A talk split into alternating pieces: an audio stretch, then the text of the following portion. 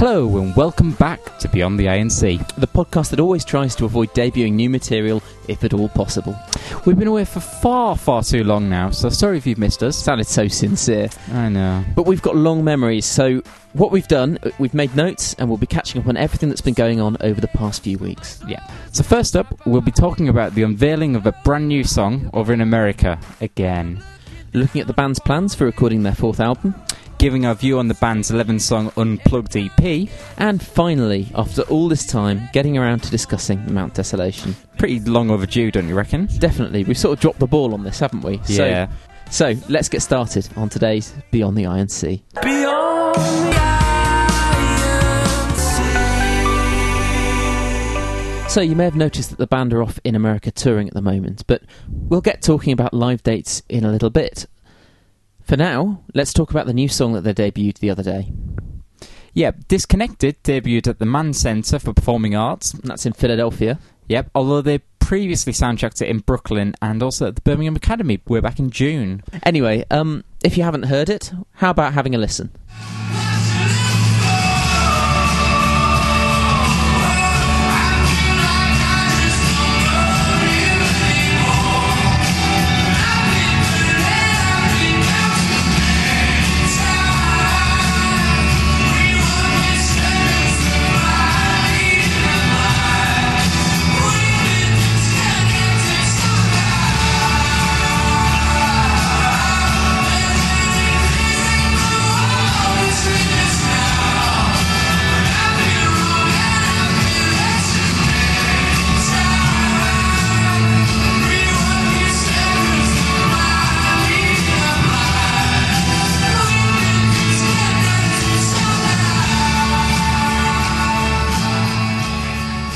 So what do you think of that then, Andrew?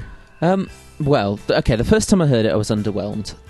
Underwhelmed. Really? Now, the reason why I'd say that is that it sounds sort of derivative of what we've heard before, and this, I stress, is just on the first listen. Um, you can clearly see the sort of elements of um, Nothing My Way and Somewhere Only We Know in there, and, you know, it sounded a bit like you'd heard it before, right, okay. instantly familiar. But it's, you know, and then you realise that that's actually the great charm of it. Do you see what I mean? Yeah, I think I see kind of where you're coming from, yeah.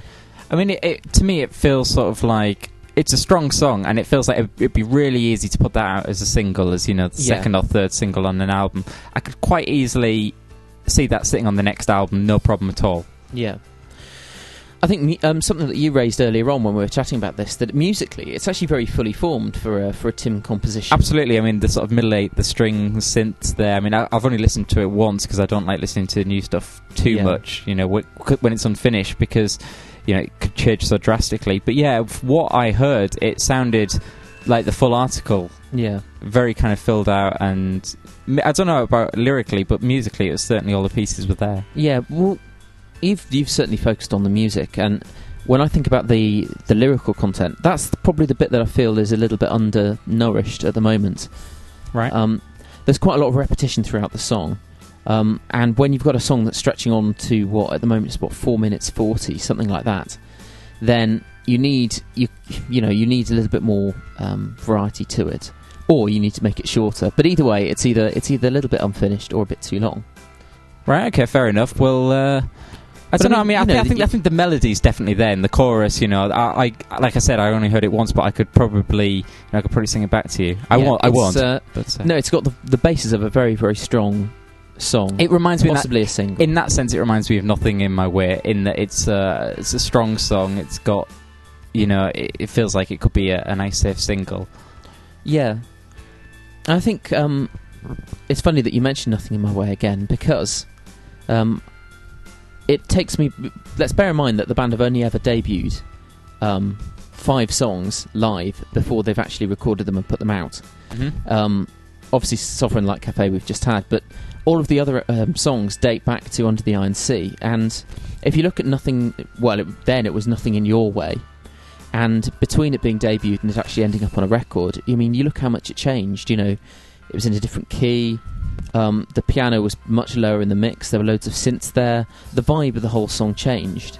Yeah, when we were listening to a bootleg earlier, and uh, it it sounds completely different. Very kind of sparse, Should we take a quick listen? Actually, Yeah, this is um okay. This I think um was recorded at the Manchester Apollo back in 2004, and I think this was only about the seventh or eighth time that they played this live. good times.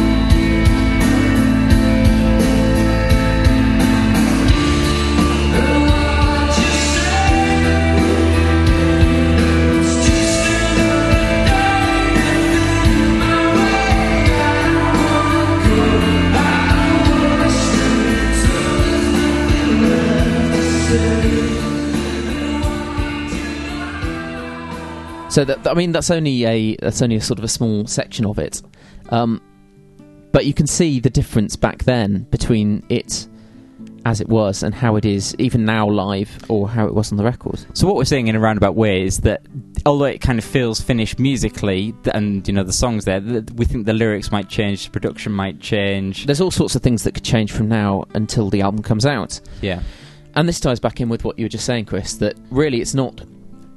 I don't like to listen to songs an awful lot before they actually come out on, on a finished album either, purely because there's going to be so many changes, and I don't want to get attached to a version of a song when it might come out and be completely different. And all of a sudden, w- once you've once you've gotten used to a version, you always think that first version is the best version. yeah. Um, I'm, I'm still attached to some of the Fierce Panda recordings. I hope that doesn't make me sound like a snob, but well, I was just thinking of um, my. Um, you're familiar with Radiohead's album In Rainbows. right. Now, all of the songs on that record were played live by the band before it actually came out as an album. And one of my favourite tracks off that album is the the closing track, um, videotape. Um, I, I know, know you know it. hmm Um, and when they played that live, they played it um, in a very different manner to the one that ended up on the record. And a lot of fans, when it came out, were absolutely up in arms because they thought it was absolutely beautiful, the, the initial version, and they couldn't believe that they had basically been ruined on record. But to me, because I hadn't actually seen them play the song live before I heard it on the record, I heard the the version that was on the album, and it was it was really moving, and I I much preferred that version.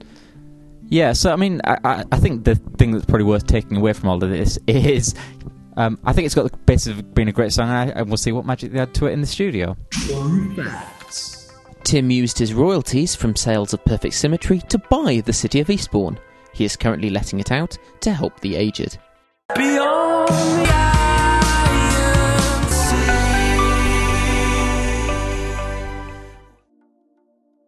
So, think, thinking a bit more about this fourth record, then, Chris, I personally find it really interesting that the band have played two new songs live since Perfect Symmetry came out. Hmm. Because previously, when they've debuted these songs, it's been out of well, it's been out of necessity. Let's be honest. When they were touring Hopes and Fears, they they only had um, twelve songs. Sure, yeah. Um, they could have played Snowed Under and Allemande and To the End of the Earth, but really, because they were playing to really big audiences, by the time it got through sort of a year of touring the record, they needed more songs. So that's when Hamburg Song and Nothing in Your Way got added to the set. And then they went off to America and Try Again got added. Yeah. Just to sort of keep things fresh.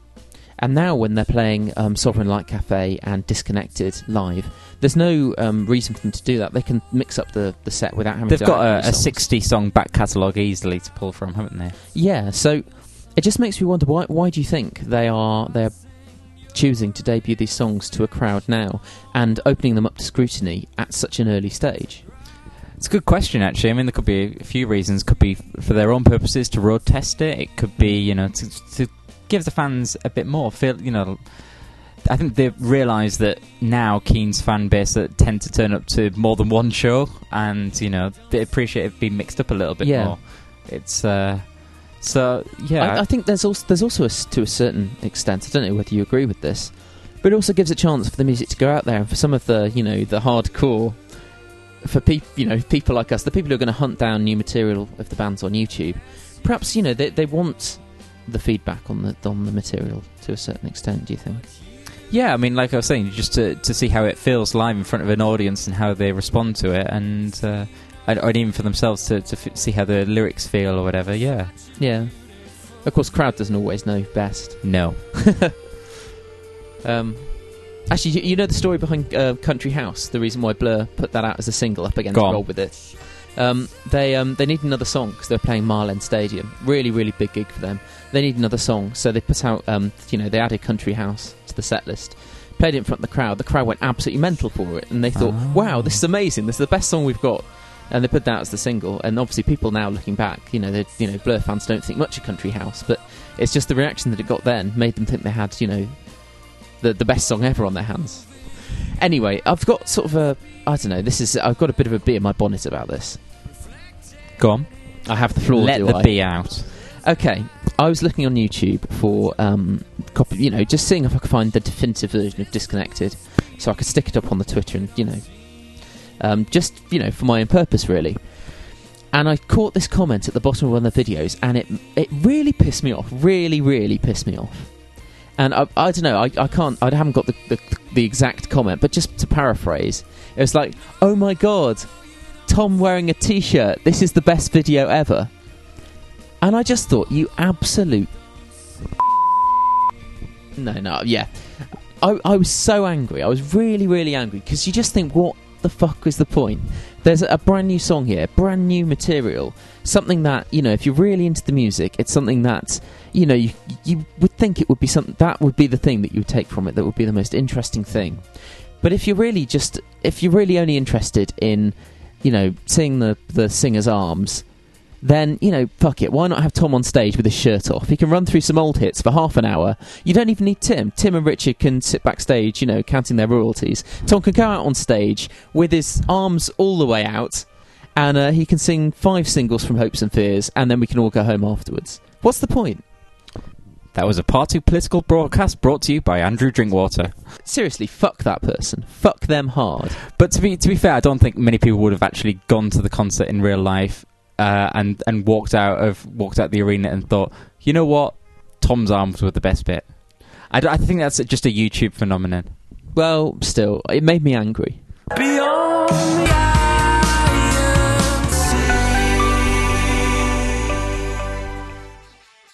Let's let's let's talk about the uh, the rest of the album. What what we know about it so far, then, Chris. Go on then. Well, this is I'll, this is our dossier, preliminary dossier. I'll, I'll attribute this to a source. Um, as it stands, the fourth album is half written, or at the very least half demoed. That's that's as I understand it. I mean, you don't know where how long the full thing's going to take, so you don't know where halfway is. But uh, yeah, Yeah, halfway exactly. sounds encouraging. Well, based on previous sort of work, you would imagine that um, Tim would want in the region of fifteen songs. Um, so he's probably about halfway to that, seven seven songs or so, um, for it to be half half written.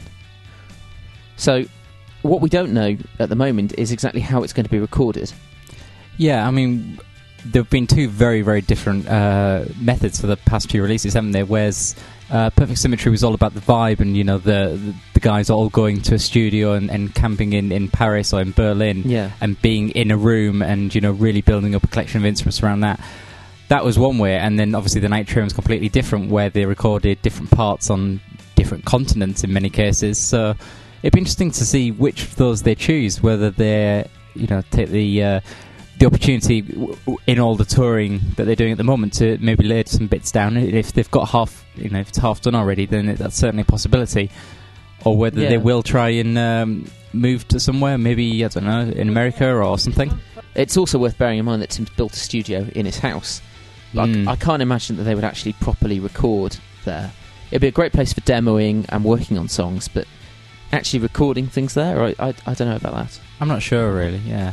Uh, let's talk time frames, though. Yeah.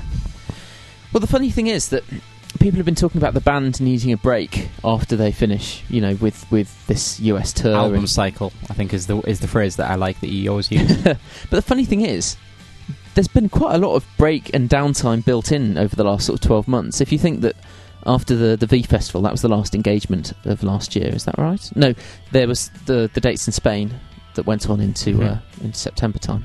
So from there through to when they were actually doing any sort of promotion for Night Train, that's, you know, it's almost sort of a clear four or five months there, which is, you know, that's, that's a, a nice long rest. I won't mind a holiday like that. No. No, who wouldn't? And then the uh, the touring schedule's hardly been the um, the most intensive this year, has it? No, they've. Uh, I think they've must have done the least work to get a number one album out of uh, anyone this year. Well, quite possibly. um, Not that we're trying to belittle the band's achievements, of course, but um, no, certainly it seems this this year's definitely been sort of a take it easy kind of year. Although with a lot going on behind the scenes, such as writing for Kylie, working with Kylie, the whole Mount Desolation thing that we're going to mention later. Yeah, and obviously in the background, Richard's had a lot of boulders to climb, and uh, Yeah, I mean, ha- and writing half an album, uh, you know, doesn't happen overnight. So, so yeah, Sorry, uh, we perhaps shouldn't be so unnecessarily flippant. Um, it's not as though there has been lots of sitting sitting around doing nothing, but drinking cups of tea. it's certainly not been the kind of intensive touring schedule that we saw for Hopes and Fears, I think, or Under the Iron Sea even for that matter. So, timescales then. Um, I don't know. The, the thing is, if we think that the the band could go into a studio in January, if we think that Mount Desolation is going to take up much of Tim's sort of end of the year, got to be some time in there for writing, demoing Sure. The In- other half. into the studio in January, maybe. Um, the earliest that we could expect to see any kind of album out of there would be August at the very earliest. I think so. Yeah. I mean, That- and we're, we're talking like really, you know, if everything went perfectly and everything was just like fantastic. and, I, things never are, are they? I mean, No. i- even Imperfect Symmetry, which came together incredibly quickly. I mean, that was that was sort of a similar sort of thing, wasn't it? That uh, started recording in about March, and and then it was uh, released in October. So Yeah, yeah. So yeah, bearing that in mind, if, if, if even if they went into the studio on on January the third, let, let's say let's factor in um, the unexpected. Um, you know, let's say the you know they they're not quite happy with the album. They need a bit more time. Need another session. Sessions drag on to the end of the summer. Um, it's quite conceivable that we won't see album four until 2012. Now that sounds a long way away from you know the last one in 2008. A four-year gap sounds sounds quite big, but when you consider we've had the Night Train in between and a fairly considerable amount of touring, and all all this side work that Tim's been doing. There'll be Mount Desolation. There'll be Kylie. There'll be who knows what else is in his pipeline. Kanye West got something coming out. I, I do wonder if uh, Tim's perhaps hooked up with his old friend. Um, That, that- I mean, I, I just thought it's it's unlikely, but I'll, I want to be the first in, in the off one percent chance that that happens. there was an awful lot of innuendo in the last thirty seconds as well. Um, I think basically that what we're what we're trying to say is that I wouldn't expect uh, a fourth album to be right around the corner. Certainly not this. Well, certainly not this year. Certainly not the first half of next year. Um, yeah, don't d- don't hold your breath. I think is the the message here. Mount Desolation are named after a condition suffered by lonely taxidermists.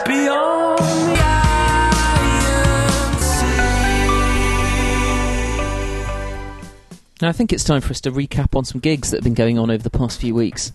Um, and it's been re- really, really interesting in terms of touring. Such variety of show.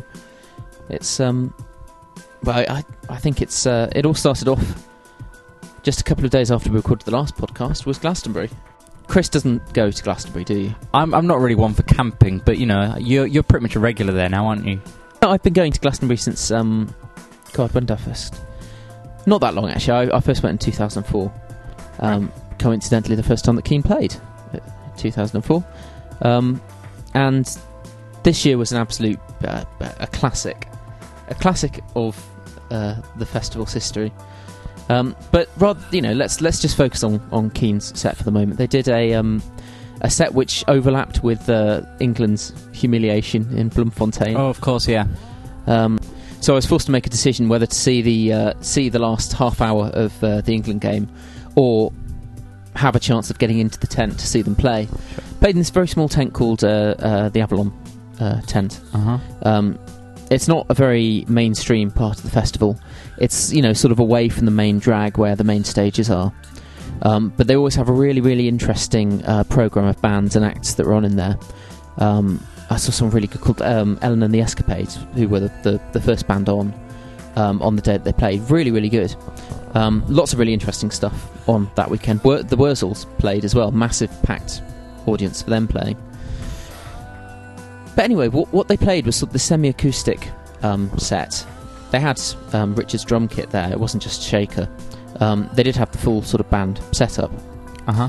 um, but they did sort of play sort of quite low key set, and it included their cover of "With or Without You." Obviously, Ah, you yeah, two course, should have been yeah, at yeah. Glastonbury, weren't there. Um, I saw that on YouTube, and, and it sounded like the crowd was louder than the band. Yeah, it was unbelievably good. Um, once you've got a tent, which is absolutely rammed full of people, and you get a proper sing along going, the the atmosphere generated is absolutely incredible. Um, should we have a listen?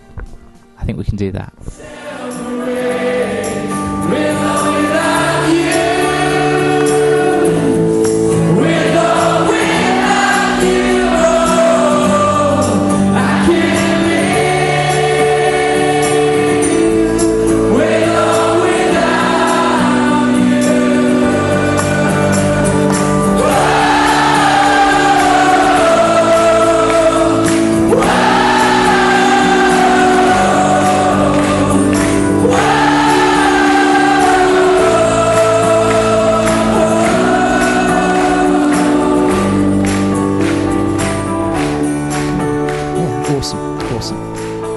So yeah, I, d- I don't want to. You know, it was quite a while ago now, so I just want to suffice to say that it was fantastic, and I think, um, I think we can all agree that they should be back at Glastonbury again quite soon. First appearance at Glastonbury that was for five years. Since 2005, then, yeah. Excellent maths. Yep. Yes, first time since 2005, and uh, let's hope that they're back there next year. Although, Mm. given what we've just said about the next record, probably unlikely. Hmm.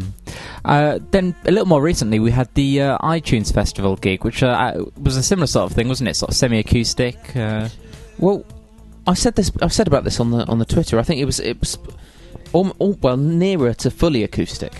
hmm. Um, I think we said at the top of the show about it being sort of this eleven-track unplugged EP. Um, I was very a surprised actually because I was expecting it to be sort of, uh, you know, when you do something corporate and they just, they, I was expecting them to try out four or five songs, a bit half-assed. And, but I mean, this is like a proper album almost. This is, uh, uh, you know, Keane Yeah. Unplugged. It, when, when you if you go onto iTunes, you'll be able to download the EP. It was 11 tracks in length, and the whole set is up to download. And I promise you, you will not find a better example of a Keane live album in terms of it being the re- you know songs have been rearranged especially for the performance. You've got um, string players, you've got um, the musical saw. Um, a version of Everybody's Changing with bongos, you know, with sort of a salsa rhythm almost. Yeah. Um, if you like, you know, if you want to hear Keane with a bit of a twist, this is this is the I think thing it- for you. it's probably a bit similar to the. Uh, it's probably a bit similar to the show they did in LA with uh, Jon Brion. With yeah the la- at, um, uh, at Largo. Yeah, Yeah, very much so. Um, and obviously, you know, we've not, you know, there was no album released of that, hmm and uh, I think this is probably as close as those of us in London will get to seeing that sort of show. yes. I mean that's well well worth getting. Uh, not to not to plug it, but it's. Uh, but that's definitely money well spent. Yeah, we, we would play you a clip, but I think I would rather encourage you to go and buy it for yourself. Hmm. But yeah, talking of America, Yes, you almost went, didn't you? Yeah, I yeah. When we say almost, you didn't go. Okay, no, I, I didn't go. I um basically I, I arranged to go out there for um for a, a long weekend. I wanted to go out and see the show on the waterfront in Brooklyn. I wanted to go down to Philadelphia. I've got really fond memories of having a a really really good trip with Chris when we went to Philadelphia in New York back in 2006 for what would have been the September 2006 tour. Carnegie Hall, I believe. Yeah, Yeah, Car- Carnegie Hall and Radio Radio City. can't remember now. It was it was a long Yeah. time ago, but anyway, we went and Keane didn't, and we had a great time. And I thought I'd go back over and uh, visit some old friends. This time it was the other way around. Keane went and you didn't. well, yeah, yeah, exactly. Um, I had uh, eight frustrating hours at Heathrow Airport, um, where I couldn't get on flights because they were full. Anyway, this is turning into a bit of self-indulgent. Yeah, yeah, Let's well- crack on, Keen. Yeah, self indulgence is something we never do, Chris. Um, no, the, the tour's been really well received. Um, it's it's gone down very very well. Um, obviously, the new song that we've already mentioned, and the the sets have been quite um, varied, which is which is nice. Yeah, I mean, like, like we were saying earlier, they have got a catalogue now to pull from. That's Yeah, great. definitely. So I, I think some people have been they wanted to hear Tim doing Your Love, which I think has been, you know, phased out a little bit from the set, and then things like Again Mhm. and Again are back in, and obviously things are moving around a bit to accommodate Disconnected. Um, you know, it's sort of a nice variation. So we've got some choice quotes here that we uh, we pulled off the Twitter.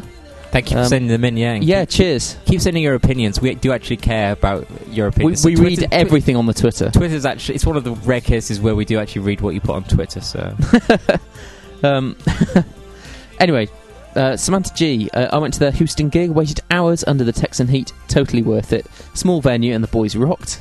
R. Santiago Jr. The Greek theatre show was amazing. cool. Uh, I've always wanted to go to the Greek just because it has got such a, a great name, isn't it? yeah. Just Um, Annie NYC.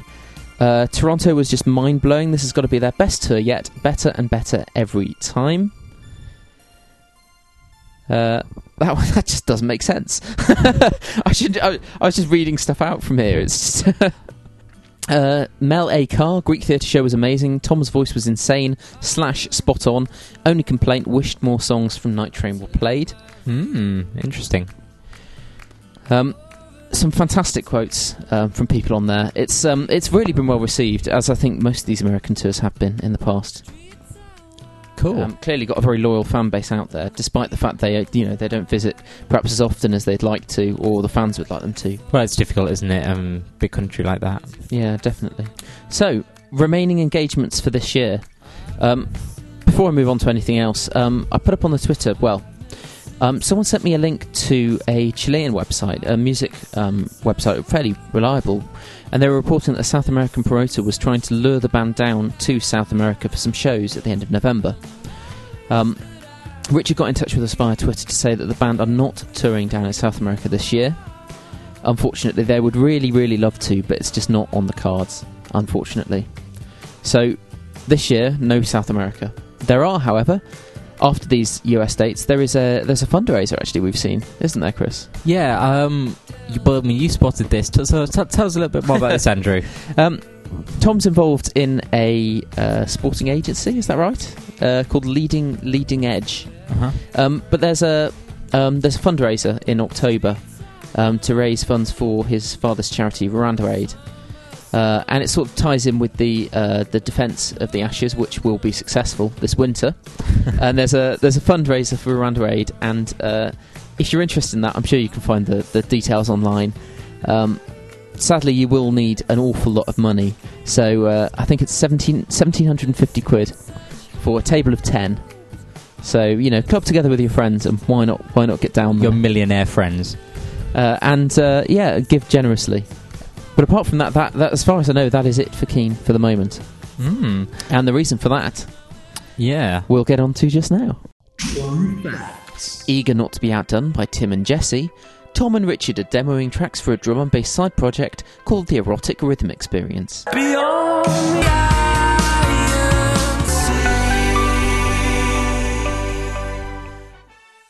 Mount Desolation. Is the name of the band? Mount Desolation. Is the name of the album? And it is out on October the 18th this year. Yep. It's uh, going to be preceded by a single, which uh, we understand. is going to be Departure. Um, we got chatting to Tim after uh, one of the shows uh, a couple of months ago, and uh, I think that was right. He did say Departure. I'm pretty sure. Yeah. I mean, it's the first. It's the first song they usually play in their set. Yeah, And I think it's the first song on the on the album. Looking at the track listing, which you can see on Play.com. Well, we won't bother reading it out. You can do some legwork for yourself for once. Yeah, Um, anyway, Mount Desolation going out on tour, which is uh, yeah, it should be good. Nice. I, I've, I've got my tickets already, and uh, looking it's, it's going to be it's going to be nice to see um, Tim in some toilet venues again. Because it's, um, I've, I, I don't know, I've got fond, fond memories of seeing um, Tim in a toilet. I don't know what you're implying. I know I've got really fond memories of um, of going to places like um, like the Bar Academy in Birmingham and seeing Tim, who at the time walked around with a permanent smile on his face because he was just happy to be touring with Keane. Yeah, Um, I just I'm looking forward to these dates. I really am. but I mean, Keenan never played the Scala, which is uh, a pretty pretty interesting venue, isn't it? It gets absolutely rammed in there. Yeah, well, you and I went to see Tom McRae there a while ago. Do you remember Yeah. that? Yeah, Um, it's a funny old place. Like I, I don't know. I, I can remember one time uh, I went there and it was like sort of like a quiet acoustic type act, and then there was a drum and bass night on directly afterwards. And some of the people who come for the drum and bass night were in early, so it was just sort of a slightly, you know, people giving it large to, you know, like someone with a guitar. Well, I wonder if that sort of thing will happen or if there'll be. Uh, I'd like to think so. I'd like to think so. Um, anyway, there are quite a few dates on the tour, um, a lot of which are in Scotland. I hadn't noticed. Highlands and islands, so places like the Isle of Mull, Stornoway. Um, Basically, if you live in the Hebrides, this is the tour for you. um, get along to Fort William if you can, Ullapool. All the big, all the big towns are being covered. So that's the UK tour that's been announced. I understand there's some dates uh, in Over the in America, pipeline. yeah. yeah. Yeah. Um, well, this is uh, according to you know loose-lipped gentlemen out in America after shows talking to fans. Um, apparently, Mount Desolation are going to be out with Mumford and Sons uh, in October when they're touring America, but only on the West Coast. They're going to do some shows of their own on the East Coast, and then possibly maybe some more dates back over here in the UK in November. Excellent. But w- t- to be honest, that's but you know we don't know that for certain. We just think they will. So we've got all the admin out of the way. That is, you know, that's all the, the stuff that we know of Mount Desolation. Um, you and I went to see them sort of independently of each other last month. Yeah, that's right. I was da- I was down at the Lexington, Yeah, and I think you made it to the Flower Pot, didn't you? I you? did. Yes. Um, well, it, my my my gig that I went to wasn't really a you know a proper show. It was sort of a collaborative effort that was you Yeah. know it was fascinating. So you can go first. What did you think? Well, I, th- I thought it was great. Actually, it was a little bit more polished than the uh, than the Luminaire. Um, yeah, that was almost like a live rehearsal type thing. no, but that it was it was good. It was great. Yeah, yeah. I'm not. I'm not trying to do it down. It's just that, when, you know, we saw Tim afterwards, and Tim was really unhappy with the the sound, even though it didn't sound so Yeah. bad. You know. I don't know. I don't really remember. But um, no, I thought I thought that Lexington was a great gig. I mean, uh, what I really noticed is that there's a variety of, of sort of styles. There isn't a sort of Mount Desolation style per se that you can immediately identify with. And there's you know there's every song has its own kind of mood, and I, I really like that. So I suppose that's quite Mm. similar to Night Train, really, in, in that sort of sense that it's a it's a lot of different things brought together and a lot of different people brought together by these two songwriters um, and the things they've collected. Uh, we did notice actually that one of the songs, "Bitter Pill," was uh, Yeah, Was an it- old Keane number. yeah. I think if you we haven't watched it for a while, it'd probably be interesting to do so. But uh, on the Under the Iron Sea DVD, during the making of that, we think it was written on uh, one of the whiteboards there. Yeah, or was it on the computer in Strangers when they were looking at songs that On Tim's spreadsheet in Yeah. Excel. I can't remember, but it was on one of the two. Um, we do I'm- our research after the show on this one. Well, I just I wrote it down when we were making notes before the show because I'm sure you know I'm, I'm sure it's an old Keane demo, um, and it's fun, funny that when I've heard that live, it's the song that most evokes Keane. If you see, right. um, it sounds like it it was written with them in mind. Uh-huh. Whereas there are other songs that you know clearly that's not the case, and I think it's going to take a while for particularly people who are big Keane fans. They've got to get their heads around that this is not Keane. Yeah, absolutely. Otherwise, what would be the point? Well, exactly. This is not. This is not um, Tim and Jesse singing Keane songs in you know a bluegrass style or whatever. As fun as that would be. That's a great support act right there. Um, let, let's put this act together, Chris. We could go out and support them on the road. Um, I'll yeah, I, I- think people have just got to get used to the idea that this is a completely separate entity entirely. Yeah, definitely. Um, What, what's your favourite song? Nath?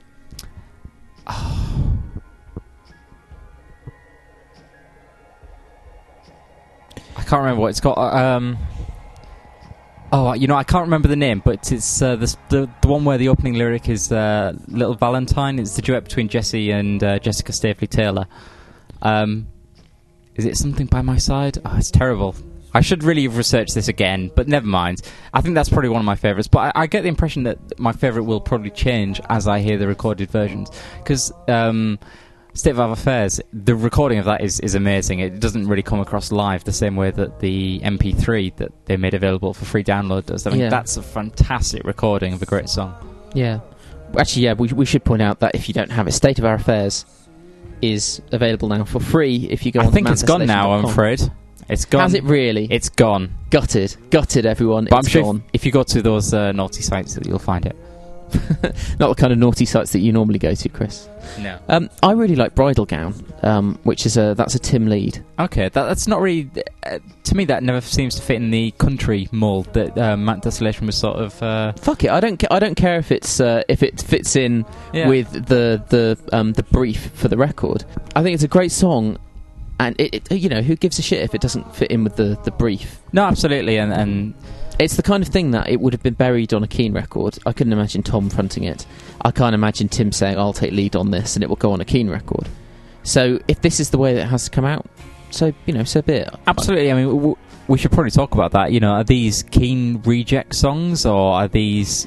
How how do you see this playing out? You know, It does put with Tim. Tim's Tim's writing, how does he choose now? What's a Keane song? What's a Mount Desolation song? What's a Kylie song? What's you know?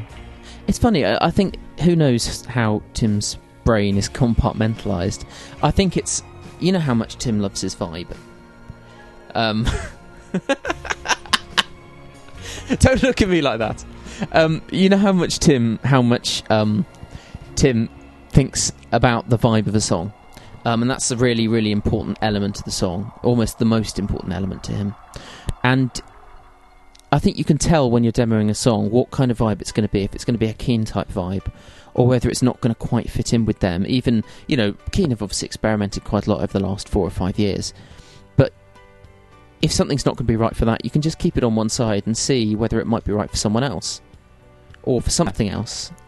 And I mean, I guess having done solely Keane stuff for quite a few years, he must have rather a few songs that aren't Keane songs but are good songs in their own right. yeah, For example, the stuff you know he worked on with, with Kylie and Gwen Stefani. and you've got to bear in mind that, that Keane is a democracy as well, to a certain extent. Yeah. So let, let's say that Tim would bring a, a song to the band, he loves it and they hate it. What, what happens to that song?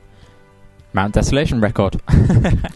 You know, I mean, this this would be a very interesting thing to have a chat with uh, with Tim and Jesse about. To be honest, Hmm. um, maybe, maybe we should try and sort that out sometime. Maybe Um, so yes, that is Mount Desolation. Um, we'll Go- probably talk a bit more once the record comes out and we can we can listen to how it is intended to be heard. yeah, definitely. Um, this September, you won't get to hear the record beforehand, but get out and see them if you can. It's def- definitely an interesting show.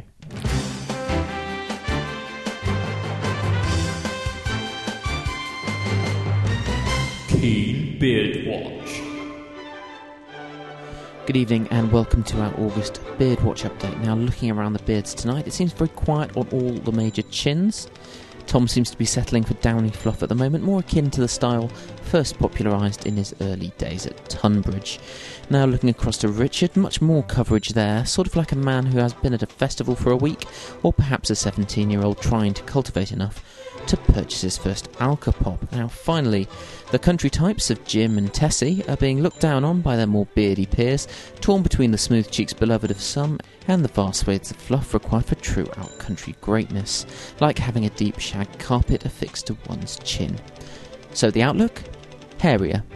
And that's today's Beard Watch.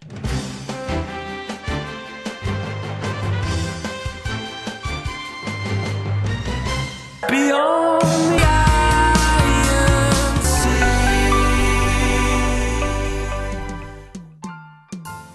Well, I think that's a good place to wrap it all up for tonight. As we said before, we do love your feedback on Twitter, so whether you're a first time listener or the band's drummer, we read all your tweets and we do try to reply to as many as we can. Our username is Beyond Iron Sea, so look us up and follow us now. And if you're going to any of the remaining US shows, do get in touch and let us know how they went. I mean, we've just heard that the band collaborated with opening act Fran Healy last night. So, I mean, it just goes to show there's plenty of surprises in store. Yeah, you can of course still email us at mailbox at beyondtheinc.com if you've got anything to say that will take more than 140 characters. But until we're next back behind the mics, we'll have to say goodbye.